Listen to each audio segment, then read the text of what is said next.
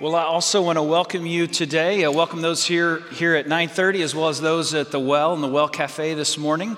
Uh, glad you are here with us. If we have not met, my name is David, and uh, thrilled to share with you as we continue uh, this Summer of Joy message series. If you have your Bible with you, I want to encourage you to open that to Ephesians chapter 2.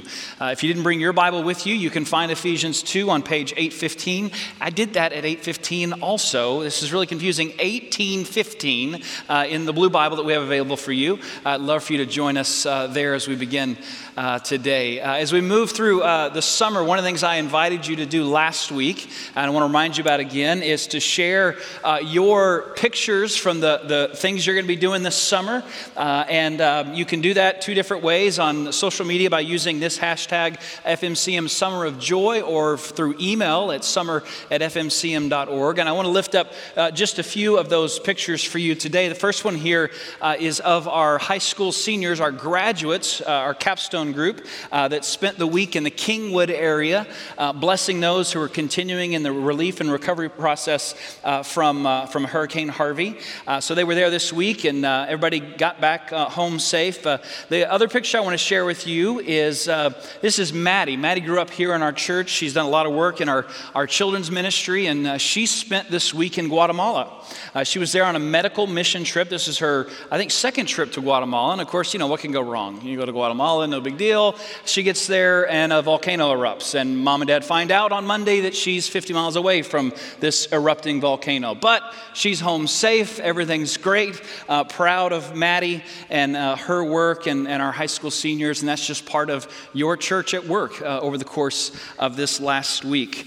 Uh, so, again, if you'd like to share your pictures, we'd love to share them with the entire congregation. You can, you can do that by emailing those or, or sharing those on social media. Last week, we looked at this passage of Scripture, Colossians 1.27. We talked about the glorious riches of the Christian faith, what Paul describes as Christ in you, the hope of glory. And we started by saying that we believe in Christ and in Christ alone there is hope. In Christ and in Christ alone there is life and there is life to the full. In Christ and in Christ alone, there is unending joy. And the purpose of this series that we're going to be going through throughout the summer is to challenge ourselves to claim that joy, to live in that joy, recognizing that that joy is found in Christ, Christ in you, you living in Christ. And what I want to look at today is where that begins. So if you, if you had that question last week, well, where does it start? Where does it begin? That's what we're going to look at today. And then we're also going to look at what it is that sustains us and nurtures us as we continue in that life in Christ. So before I read to you Ephesians 2, uh, I need some help here. And I need it not only for you here at 930, but also those uh, who are in our worship, other worship spaces. So uh, let's see if you can do this with me. Amazing grace, how sweet the sound that I once was, but now was blind. All right, let's do it one more time. Amazing grace, how sweet the sound. I once was lost, was blind. Now, if you're completely lost, that is the song Amazing Grace, uh, one of the most famous songs, famous hymns of the Christian faith. And I want to start there because I want you to remember the words of that song. I want you to think about the words of the, that first verse as we move through uh, this reading that we have from Ephesians chapter 2. I want you to, to, to think about that uh, modern expression of the gospel as we listen to how Paul expresses that here. Now, a few words of context about what I'm going to read to you. This is the Apostle Paul writing to the church at Ephesus. And in writing to this church, it's important for you to know he's, he's writing to people who have already said yes to Jesus. He's writing to people who have already become Christians, and they have become Christians because of Paul's ministry in Ephesus. He spent three years there. And now, separated from them, he writes this letter back to these individuals that he had poured his life into. So, uh, understand that the people who are receiving this letter, people who already said yes, and they're people that Paul would have known very well. Because of the relationship that he had built with him over the course of many years. So listen now, Ephesians chapter 2, uh, the first eight verses of what Paul shares with them. He writes, As for you, you were dead. And I want you to keep that in your, in your mind too. This is, uh, this is the language that Paul uses. As for you, in the life that you used to live, you were dead in your transgressions and sins in which you used to live when you followed the ways of this world and of the ruler of the kingdom of the air, the spirit who is now at work in those who are disobedient. Verse 3 All of us also lived among them. Now, who are the them? The them are all those who were once dead. So, Paul begins by saying, This is what your life used to be. This is where you started. But don't feel bad because that's where we all once were all together, we were in that place where we were dead. We didn't even know it. We didn't even know what life was all about. We were living in such a way that we were gratifying the, the, cravings of our flesh, following its desires and thoughts. Like the rest, we were by nature deserving of wrath. This was what life used to be. In other words, the first three verses here are the once was lost part of the song. This is the I was blind part of the song. And then we get to verse 4. And verse 4, you see, but because of his great love for us, God. Uh, another translation uh, says it this way it's a little bit more simply, and a little bit more direct, but God. So, this is where your life was. This is what life used to be about, but God. Uh, there was a divine interruption that happened in your life. God entered into your story and provided for you the opportunity to live in a whole different way. This is what God has done for you, and God has done it out of His mercy and out of His love. So, what exactly has God done? We keep reading, but because of His great love for us, God, who is rich in mercy, made us alive with Christ. So again, you once were dead, but God in Christ has now made you alive. So, so for these who received this letter thousands of years ago, they became Christians not just because they understood everything in the story and they had memorized all the facts and they knew the words to the song. They became Christians because God had made them alive in Christ Jesus. In other words, it's more than just saying, well, you know what? I've got all my questions answered. I think I'm ready to say yes to Jesus. It is what happens because of God's activity in your life that brings you from death to life for those who originally received this letter and for everyone who's made that decision. That's what happens when you become a person of faith. It's what we open ourselves up for God to do in us. God made you alive in Christ even when you were dead in transgressions. It is by grace that you have been saved, Paul writes. Verse 6. And God raised us up with Christ and seated us with him in the heavenly realms in Christ Jesus, in order that in the coming ages he might show the incomparable riches of his grace expressed to us and his kindness to us in Christ Jesus. And then Ephesians 2 8, for it is by grace that you have been saved through faith. And this is not from yourselves, it is the gift of God. So you once were dead, you didn't even know it. That's the I once was lost, I was blind part of the story. But God, God intervened, and because God intervened, there is now a song that we know that tells the rest of the story what God has done according to God's grace. God has found you, God has given you life, God has given you the ability to see. This is Amazing grace, how sweet the sound that saved a wretch like me. I once was lost, but now I'm found, was blind, but now I see. And remember with me that the people who are receiving this letter are people who've already said yes. This is a story that they're not hearing for the very first time. They've already made a radical commitment in their life to live as a follower of Jesus. And yet, what we find Paul doing here is the same thing we see him doing throughout his writings uh, with, with many of the individuals that he had brought to faith. He's reminding them what faith is all about. He's ensuring that they remember what their story is all about. In other words, bringing it into the modern context, Paul wants to make sure that you still remember the words of the song.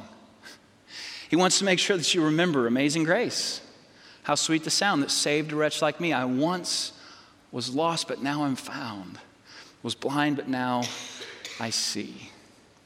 Uh, this past week, our, our former senior pastor, uh, Pastor Mike, was uh, traveling out west. Uh, he works uh, for, with churches all throughout central Texas, and I'm not exactly sure what he was doing out west, but along the way, he took some pictures of small Methodist churches and some of the communities that he passed through. And the first picture that he shared was a picture of Bangs United Methodist Church in Bangs, Texas. If you did not know, there is a Bangs, Texas. And in uh, 78, that's where Pastor Mike and Rhonda moved moved, uh, where he began his ministry. He was there for uh, four years there in Bangs. And while Mike was serving in Bangs, 10 miles down the road in Santa Anna, Texas. If you didn't know, there is a Santa Anna, Texas.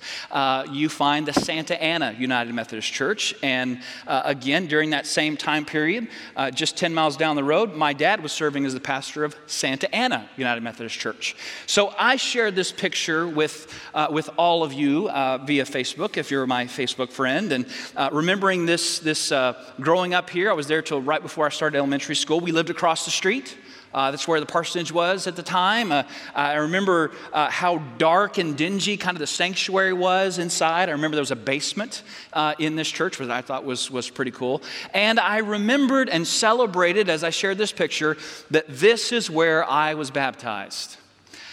Uh, until my dad commented on uh, one of the photos and said, No, son, you were baptized at Brock. Brad, my brother, was baptized at Santa Anna. Now, here's what you have to know about my family we don't trust dad to remember the, the important details of our life. He is not the family historian. And so, my response to him was simply this uh, No, ask mom, I've seen the pictures. I just, you need to go to the source. You need to go ask mom. She'll tell you, she'll straighten you out. Brad wasn't baptized at Santa Anna. I was baptized at Santa Anna. You got the pictures mixed up. Go look at the pictures. I was baptized there. So get to the rest of the day. The next day, uh, our family is driving down to Austin for our twin niece's high school graduation. I text my mom and I say, Did you straighten dad out about where I was baptized? And she texts back and she says, No, because you were baptized at Brock. And I, I, I, didn't believe her. I, I, said, I've seen the pictures. I remember that kind of dark and dingy sanctuary. I, I've seen them many times. I, I want you to go back and look at the pictures because I really think I was baptized at Santa Anna. And this, is, this was what she sent me back. She said, You were baptized at Brock. You were sick that morning and wore no shoes to the baptism because you did not feel good. Our friend Cheryl Mays was there that day and made the broccoli rice casserole that we still have for our family meals. Now, at this point, you'd probably give up. Not me. I mean, I, I'm thinking even the family historian doesn't know, you know. I mean, I was, I was baptized at six months old, but still, I'm pretty sure it was at Santa Anna. And so I texted back and I said, I want to see the pictures. It's okay. This was the, this was the picture that my mom sent me. And I thought, well, that's, that's kind of how I remember it. And yeah, it's a kind of a dark and dingy sanctuary, but that's not where that window was that I remember. And, and I was thinking, well, maybe there's, maybe there's still hope that I'm right. And then I looked down and I noticed I'm not wearing any shoes. So she got that detail right. And of course, I had to relent and recognize that it's possible that maybe my parents remember better what happened in the fall of 1978 than I do. Uh, I was, in fact, baptized at Brock, not at Santa Anna. So apologies for my error there. Memory is a funny thing. It's funny what we remember, and it's also funny what we forget. There are things that we remember that we never forget. They're, they're always there for us, a, a, recollection of, of a moment in our life. And there's things that we can't remember the next day or maybe even the next hour after it's happened. If you were to ask my mom today, hey, what'd you have for dinner on Tuesday? I bet she wouldn't know. She'd have to think about it for a moment. But for some reason, she remembers that on a fall Sunday in 1978, one of the things on that table was the broccoli rice casserole that our friend Cheryl Mays made for the day of her first son's baptism. It's funny what we remember and what we, what we forget. And maybe that's why Paul, here, not only in Ephesians 2, but in, in many places throughout his writings, why Paul is so careful with those he has invested in, those he's shared the gospel with, to ensure that they haven't forgotten what the gospel really is all about. You need to remember, Paul writes, you were dead and you didn't even know it. Uh, you, you were heading in a direction that you, you didn't even understand where you were going to end up, and nothing, nothing was going to stop. Nothing was going to stop that but God. And what God did, because God, God brought you from death to life. That's what God did. God gave you the gift of being able to see life in a whole new way. God gave you the gift of being able to, to live in a whole new way. You once were lost, but now you've been found. You, you were blind, but now, but now you see. You, you, you can't forget. You got to remember. You got to remember the words of the song.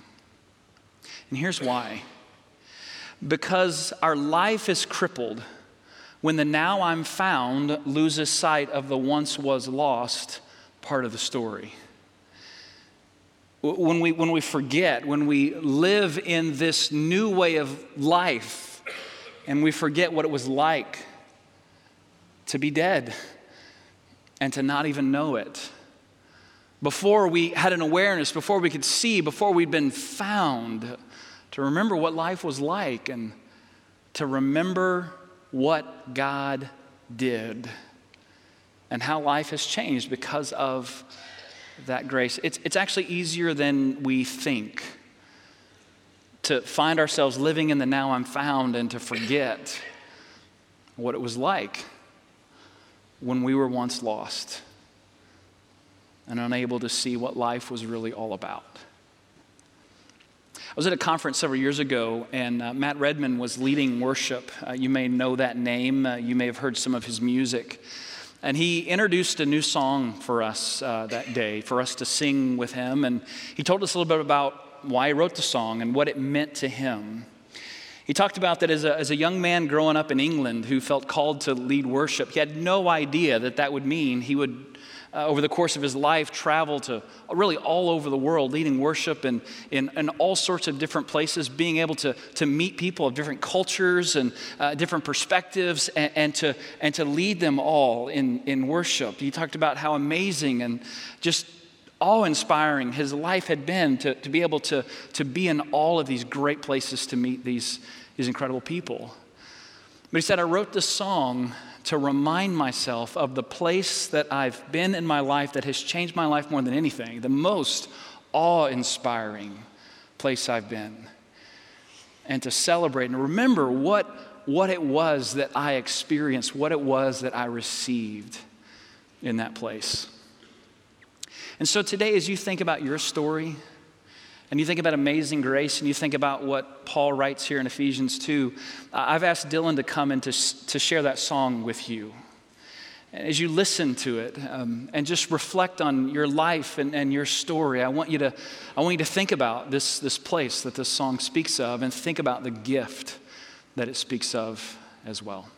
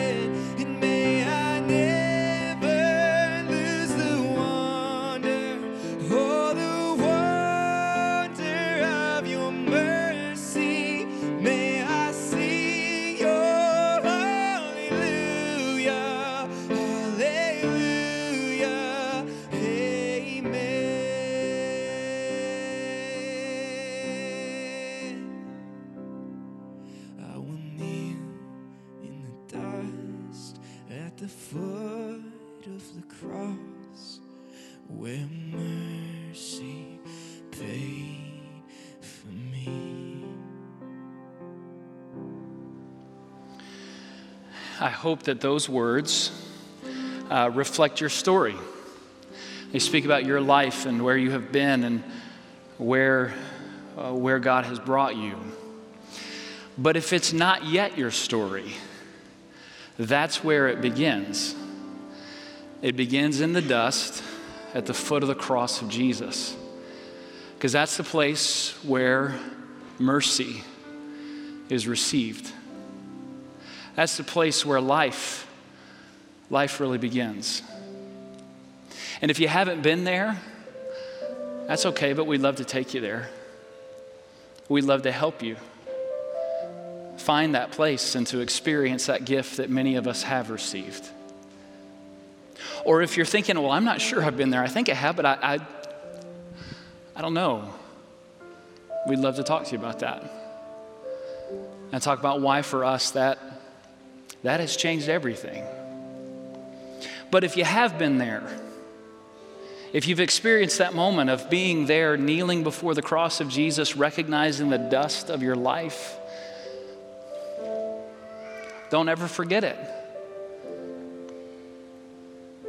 Because nothing you ever receive in your life will be worth more than that. And nothing can take it away.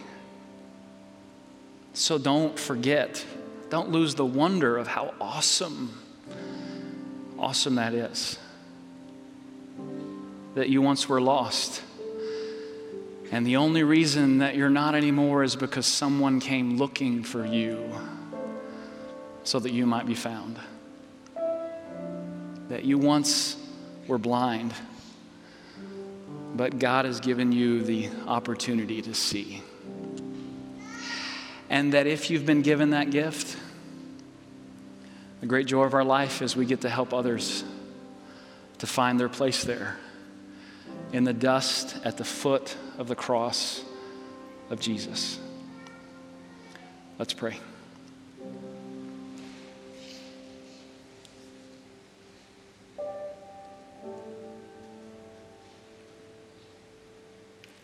Loving God, we come to you today with gratitude